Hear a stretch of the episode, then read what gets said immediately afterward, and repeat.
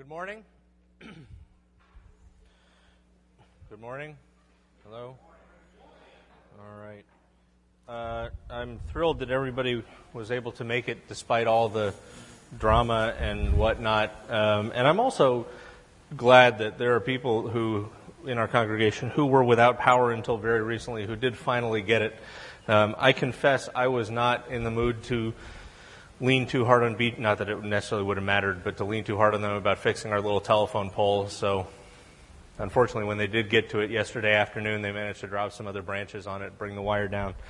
Uh, thanks to our friends next door for letting us cut through. Um, we, uh, as you may remember, are in the book of Deuteronomy. We're drawing toward the end of our study of Torah, and uh, Torah being the first five books of the Bible, Deuteronomy being the fifth of those. And uh, when we were last here together, we were looking at uh, the portion that starts uh, in, uh, in ver- toward the end of verse 7. And if you remember, we went through a little exercise where we looked at all the commands of things that God's people were called to do and to not do.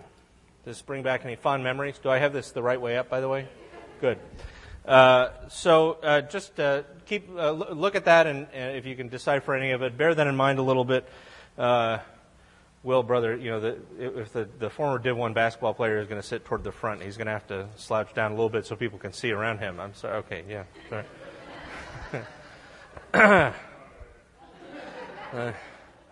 let me let, let me start at the beginning of chapter 11 just to get us kind of back in the mood.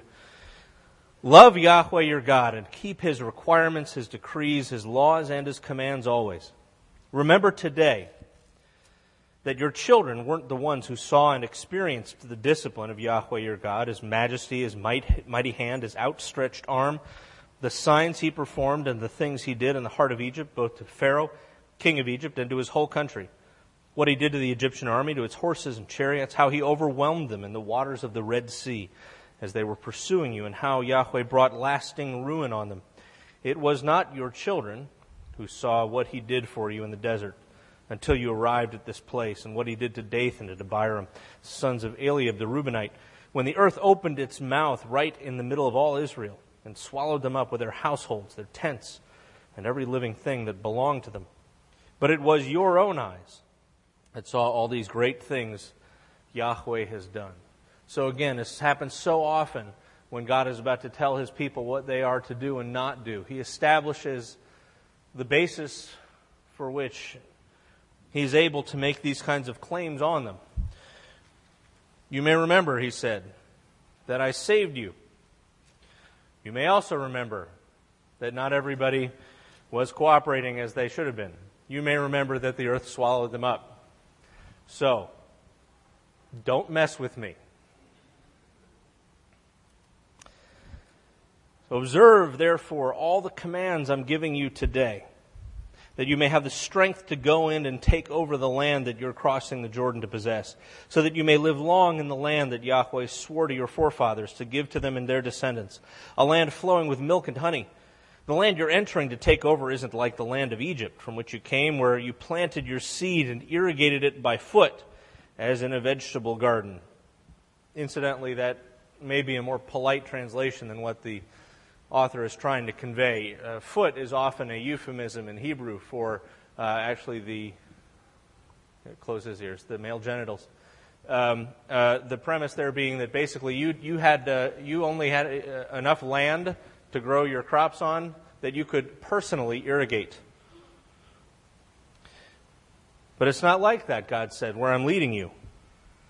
The land you're crossing the Jordan to take possession of is a land of mountains and valleys that drinks rain from the heavens. It's a land that Yahweh your God cares for. The eyes of Yahweh your God are continually on it from the beginning of the year to its end. So if you faithfully obey the commands I'm giving you today to love Yahweh your God, and to serve him with all your heart, with all your soul, then I will send rain on your land in its season, both autumn and spring rains, so that you may gather in your grain, new wine, and oil. I'll provide grass in the fields for your cattle, and you will eat and be satisfied. Be careful, or you will be enticed to turn away and worship other gods and bow down to them. Then Yahweh's anger will burn against you, and he'll shut the heavens so that it will not rain, and the ground will yield no produce. And you will soon perish from the good land Yahweh is giving you. Fix these words of mine in your hearts and minds. Tie them as symbols on your hands and bind them on your foreheads. You may have seen uh, our, our Jewish neighbors doing that when they pray, the binding, uh, they're called phylacteries on their, on their, head, uh, uh, their, their foreheads and on their arms wrapping them around. They're, they're in those little leather boxes are, are uh, uh, the commands written down, usually a version of the Ten Commandments written down. And they literally will bind them on when they pray. Teach them to your children, talking about them when you sit down at home and when you walk along the road, when you lie down and when you get up. Write them on the door frames of your houses and on your gates. Again, you, if you visited a Jewish home, they have a mezuzah up by, on the on the uh, on the doorway. It's funny. You go to a, a, hotel in Israel.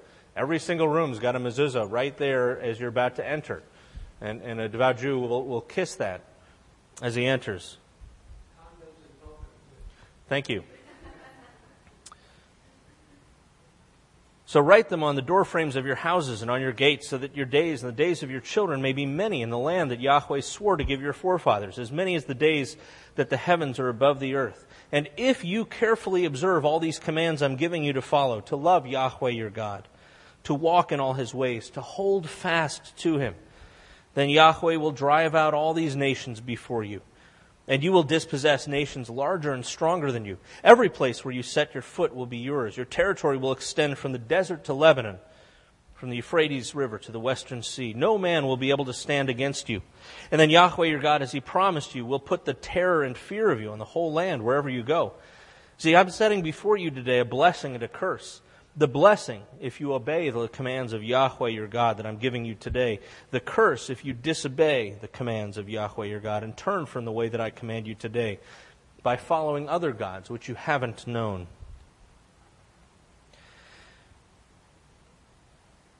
when Yahweh your God has brought you into the land you're entering to possess, you are to pl- proclaim on Mount Gerizim the blessings and on Mount Ebal the curses. As you know, these mountains are across the Jordan, west of the road toward the setting sun near the great trees of Moreh, in the territory of those Canaanites living in the Arabah near the vicinity of Gilgal. You are about to cross the Jordan to enter and take possession of the land Yahweh your God is giving you. When you have taken it over and are living there, be sure that you obey all the decrees and laws I'm setting before you today. So, again, just by way of review, where are God's people when these commands are given to them? What's that? Uh, yeah, they're the desert. They're on the verge of entering the promised land. They're on the east side of the Jordan, preparing to go west across the Jordan into the land that God's giving them. Right? Where were they before that? Well, but, but after Egypt, before that, they were in the desert. Forty years they wandered in the desert. God gave them His law. He commanded them to go and enter the land. They said, Oh, it's scary. And God said, Fine, you're going to wander in the desert. Like, no, no, no, okay, all right, we'll do it. And God's like, Don't do it. He said, No, no, we're going to do it now. They did it. They didn't, didn't work very well for them. They got beat down, something fierce. 40 years wandering in the desert. And now, finally, the last of that old generation, it seems, is, has died off, other than Caleb and Joshua and Moses, and they're getting ready to enter into the land. Now, what's the point of them living in the land?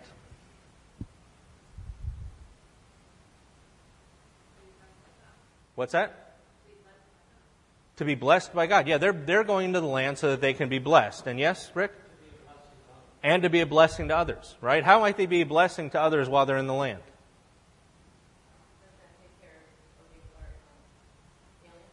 Yeah, right. So when like aliens come in on spaceships, or just from other countries, yes. Well, yeah. So when other people come, for one thing, there are going to be people who are going to be strangers and aliens among them, and they're going to be treated well. Right? That's part of the law is that they're supposed to be treated fairly. Uh, and they're also simply because of God, where God is putting them. He is putting them in the ancient Near Eastern equivalent of Delaware, right? So you got to go through there to get anywhere you want to go and people are going to pass by and they're going to see this nation that is prosperous, that's flourishing, where there's justice, where there's health. They're going to say, hey, what, what's the deal there? Well, these are people who worship Yahweh, the one true God of heaven and earth. Right? That's part of it. And God is giving them a specific piece of real estate, isn't He? Right? In, in fact, in a number of places, He delineates where that land is, and He gives them the instructions as to what particular methods are to use by which to take that land. He says you're going to take it gradually because there aren't enough of you to completely uh, settle all of it, but you're going to do that. And, and I'm giving you this law, this Torah, that you're going to live by while you're in the land. Why did God give his people this law? Because he didn't want them to have a good time? Why did he give them all this law? I mean, Leviticus, goodness, we got chapter upon chapter of butchering instructions. What's the point of all that? To establish his name? Yeah, for one thing, he is establishing uh, his glory, and he is telling his people how he is to be worshiped properly. Yeah, why else is he giving his people his law? This is sort of the summing up of why we've been doing this for the last year or so. So hopefully we all have some good ideas as to why God might have been doing this. So they can have what? So they can have, he's teaching them how to live. I mean, these are people who were in slavery for 400 plus years, right? They can barely tie their own shoes. He's telling them how they are going to live. He is enabling them to construct a society that is going to be just and that's going to flourish, right? So he's telling them how to live. Why else has he given him, them his law? Well, that could be too. There could be that he's giving them his, his law so that he will show them how, how to live and also demonstrate uh, by their trying to live it out that they're not going to be able to completely. That could be part of it. Why else? Yes, Norm.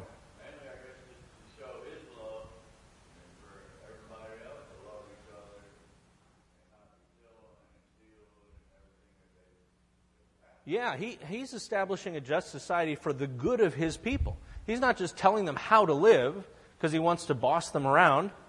I'm sure you don't have anybody in your lives that just sort of seems to arbitrarily want to tell other people what to do. Uh, and, and some people really have the image of God as this guy who sort of lies up at night wondering somebody, worrying somebody someplace is having a good time.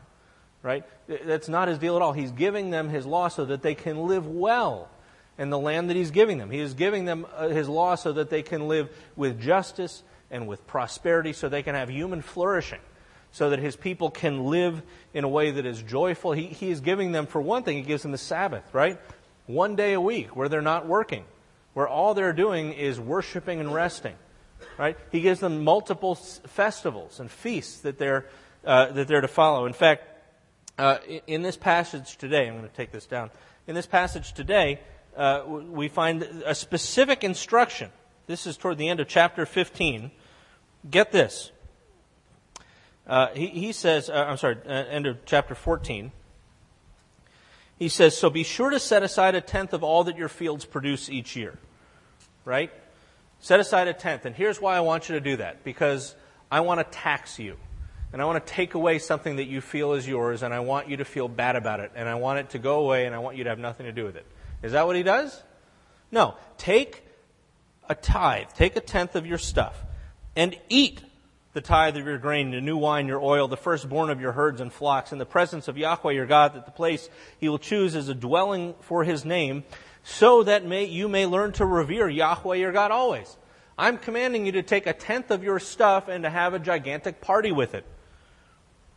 And you know what? If that place, if you're too far away from what ultimately is going to be Jerusalem. And if you've been blessed by Yahweh your God, if you can't, if you have been blessed so much that you can't possibly haul a tenth of your stuff all the way to Jerusalem, then sell it. Take that money and then go to Jerusalem and then cash that in and buy, what does he say?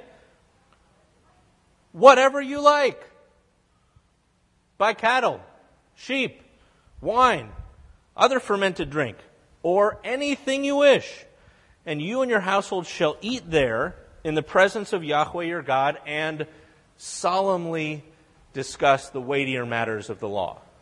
No, rejoice. And by the way, don't neglect the Levites living in your towns. They don't have any allotment or inheritance of their own. So God's people are called to take a tenth of their stuff and throw a gigantic party and make sure you invite the pastor.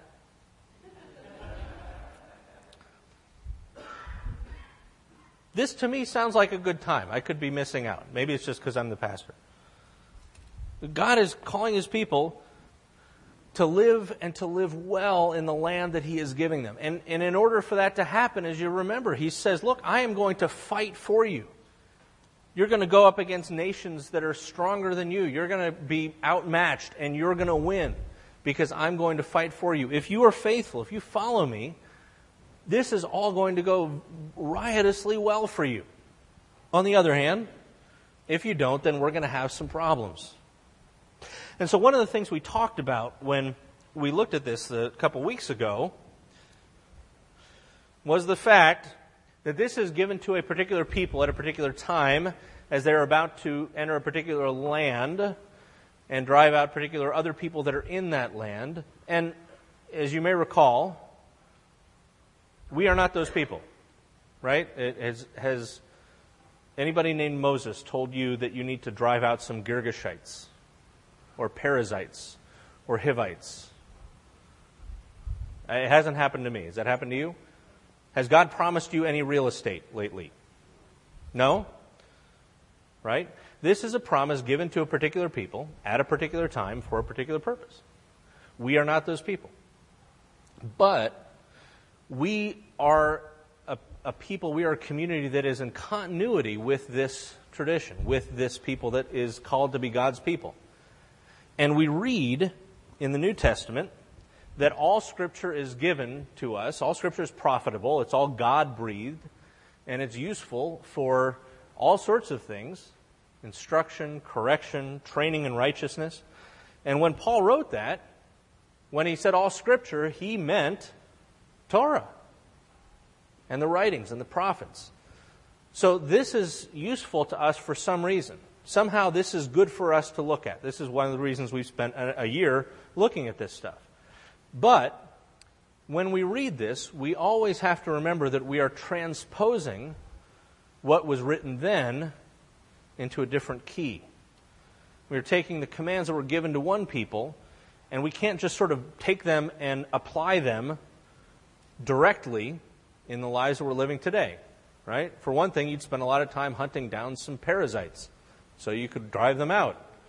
I can't drive them out, I don't even know where they are, right?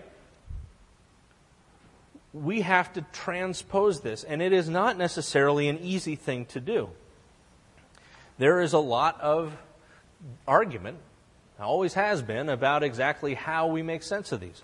Let me just take, by way of example, sort of as an exercise, let's look at how we might handle chapter 15 of Deuteronomy, one of my favorite passages in all of Torah. At the end of every seven years, you must cancel debts. Right? Remember, we talked about that before. Right? This is God, God repeats himself because people aren't always paying attention. At the end of every seven years, you must cancel debts. And this is how it's to be done. Every creditor shall cancel the loan he's made to his fellow Israelite. He shall not require payment from his fellow Israelite or brother, because Yahweh's time for canceling debts has been proclaimed. Now, you may re- require payment from a foreigner. If you're a foreigner, you don't get your debts canceled every seven years. But if you're an Israelite, you do. You've got to cancel any debt that your brother owes you. Now there shall be no poor among you, for in the land Yahweh your give, God is giving you to possess as your inheritance, He will richly bless you if only you fully obey the Yahweh your God and are careful to obey the. Uh, I'm sorry, if, you're, if only you fully obey uh, Yahweh your God and are careful to follow all these commands I'm giving you today. For Yahweh your God will bless you as He's promised, and you will lend to many nations but you'll borrow from none. You'll rule over many nations, but none will rule over you. So if there is a poor man among your brothers in any of the towns of the land that Yahweh your God is giving you, don't be hard hearted or tight fisted toward your poor brother. Rather, be open handed. Freely lend him whatever he needs. Be careful not to harbor this wicked thought. Well, the seventh year, the year for canceling debts, is near so that you don't show ill will toward your needy brother and give him nothing. He may then appeal to Yahweh against you, and you'll be found guilty of sin. Give generously to him. Do so without a grudging heart. Then, because of this, Yahweh your God will bless you in all your work and in everything you put your hand to. There will always be poor people in the land. Therefore, I command you to be open handed toward your brothers and toward the poor and needy in your land. Now, at first, this may seem a little confusing, right? God says, There shall be no poor among you, and in verse 4. And then in 11, there will always be poor people in the land. Is God schizophrenic? Is he confused? No. That is, no is the correct answer. No. He's saying, look, there are always going to be people, for whatever reason, whether because of bad luck, because of their own fault, because they've been harmed by somebody else, there always are going to be people who fall on hard times. And what are we to do as a community when people fall on hard times? We take care of them. And how specifically does he tell his people to take care of them? What are they supposed to do for them? Supposed to lend them what they need, right? And lend them at no interest, knowing that it's possible that this loan might turn into what? A gift. Because if it is the seventh year and you loan somebody money, there's a pretty good chance you're not going to get it back before the year for canceling debts comes, right? It's six year. You, you might not get it. That loan may turn into a gift. And so, God, of course, doesn't know anything about people or how they feel about money or the attitudes they might have, right? No, I, he, I, I don't know how much clearer he could make it.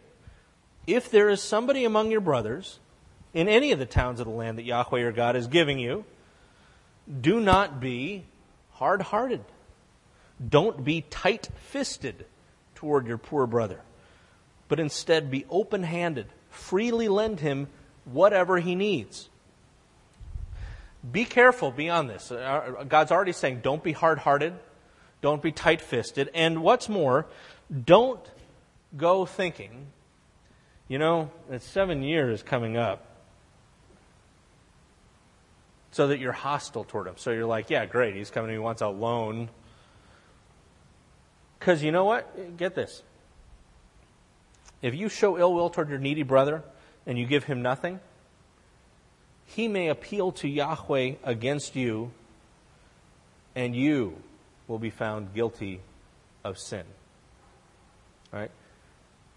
If you have the means to help somebody, God says, and you don't because you're too cheap, because you're too stingy, because you don't think he's going to pay it back, you are guilty of sin.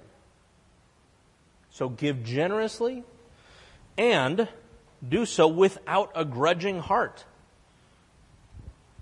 So, because of this, Yahweh your God will bless you in all your work and in everything you put your hand to. Give generously without a grudging heart. Jesus talks about this in, in, in, in the Sermon on the Mount. In, uh, in chapter 6, where he says, Don't store up treasures on earth where moth and rust destroy, where thieves break in and steal. Instead, store up for yourselves treasures in heaven where moth and rust don't destroy, where thieves don't break in and steal. For where your treasure is, there your heart will be also. See, the, the eye is the lamp of the body. And if your eye is good, your whole body will be full of light. But if your eye is bad, your whole body will be full of darkness. If then the light within you is darkness, how great is that darkness? And that if your eye is bad, can uh, be understood. I mean, the connotation there of somebody who had a, an evil eye is that somebody was stingy, that somebody was ungenerous. And the, the idea of an eye being good could imply that that person was generous. And, and I think that's what Jesus is referring to here because the next thing he says is no one can serve two masters. Either he'll hate the one and love the other, or he'll be devoted to the one, despise the other. You can't serve both God and money. So if you're serving God, you need to have an attitude toward your material resources that, for one thing, they're really not yours anyway. They're God's, and you're given responsibility to steward them temporarily but that you are to be open handed rather than tight fisted, that you're to be generous rather than stingy. And that you are not only are you to, to give, but you're to give without a grudging heart, to take care of the people who are in need. And then there are going to be situations coming up in this next passage where a person is not even going to take a loan from you. Basically, they're going to become your indentured servant.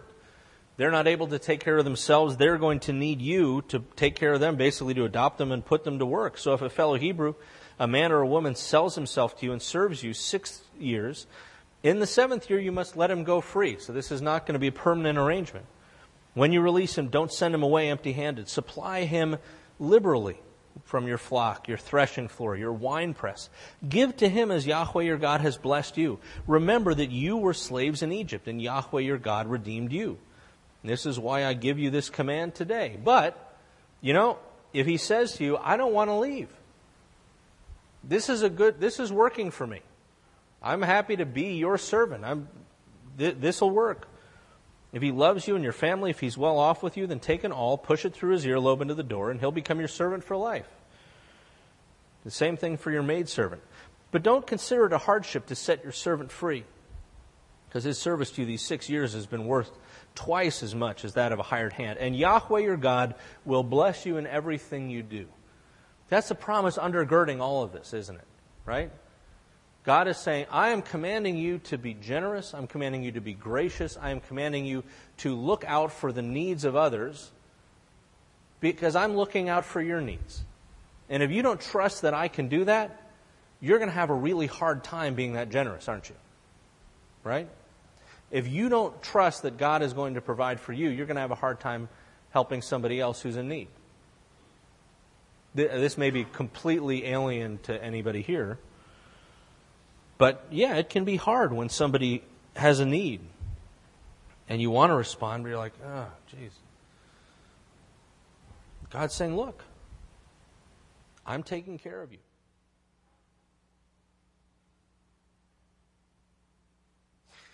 And so, where this applies directly, I think, for us, is we see this happening in our community all the time. And I probably see more of it than some of you because some of this happens in discreet and uh, uh, private ways. But people who are in need are taken care of by people who have means. God says, Look, I don't want there to be any poor people, but I know there are going to be people who have needs. So here's what we do when there are people who have needs, those needs get met by people who have the ability to meet them. That way, no longer is anybody poor. This happens all the time. It happens informally and it happens formally.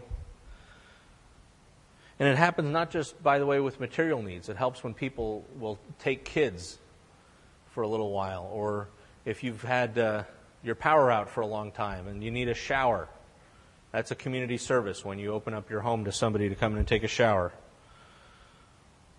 Those of us who have something to give, we give. So that those who are in need are no longer in need.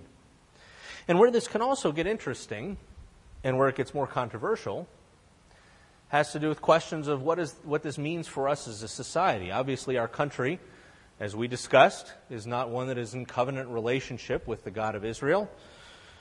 He did not Contrary to what some of the Puritans thought, he did not declare that this land of the United States, we now know as the United States, was going to be land specifically designated for us where we were supposed to live according to Torah.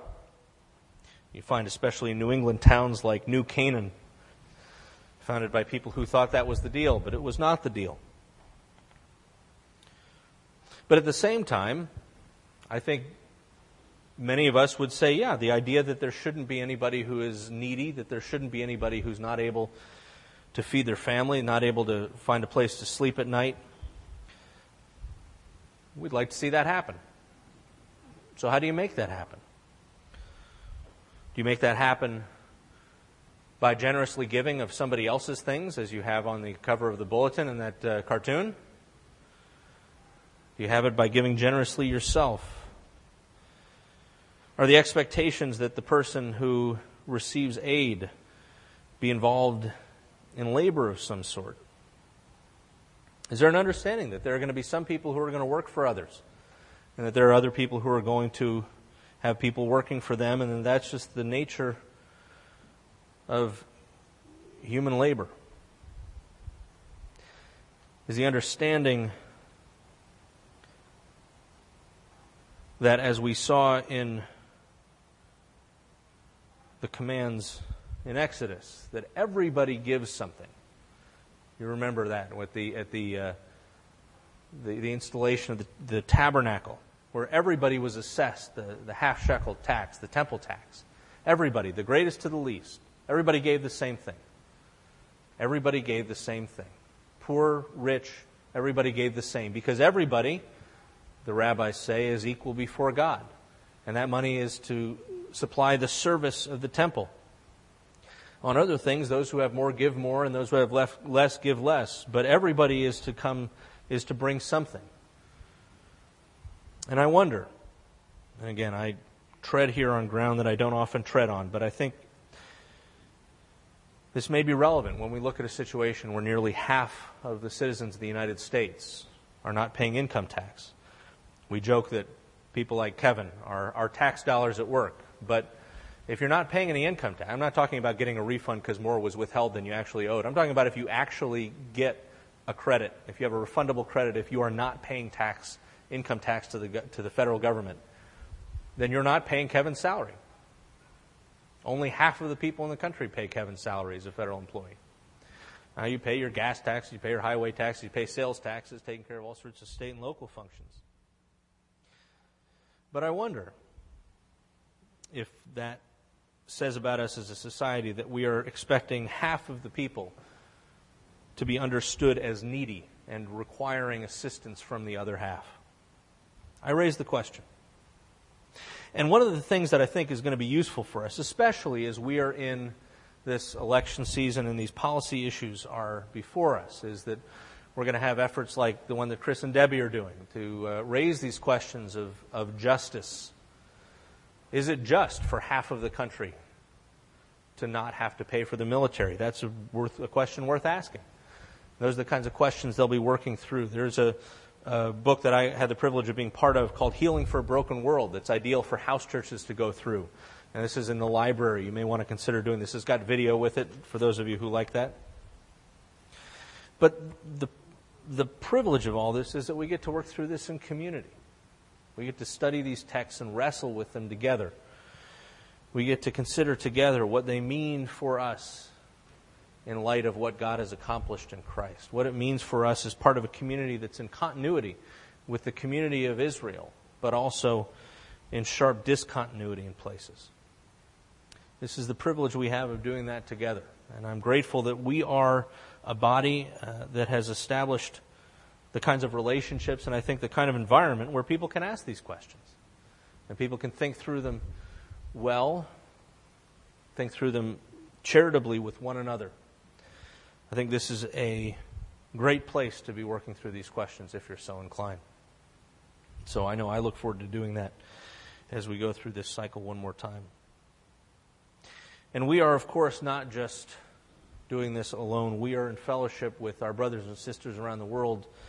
Indeed, throughout all of the history of the church, for 2,000 years, Christ's followers have been working through these kinds of questions. So, as we prepare to take communion, I'd invite you to stand and recite with me the words of the Nicene Creed that we recite along with the faithful churches throughout the ages, stating what we believe about our Lord Jesus, about our God the Father, about God the Holy Spirit, the community that He's building. We believe in one God, the Father, the Almighty, maker of heaven and earth of all that is, seen and unseen. We believe in one Lord, Jesus Christ, the only Son of God, eternally begotten of the Father, God from God, light from light, true God from true God, begotten, not made, of one being with the Father. Through him all things were made. For us and for our salvation, he came down from heaven. By the power of the Holy Spirit, he became incarnate from the Virgin Mary and was made man. For our sake, he was crucified under Pontius Pilate. He suffered death and was buried. On the third day, he rose again in accordance with the Scriptures, ascended into heaven, and is seated at the right hand of the Father.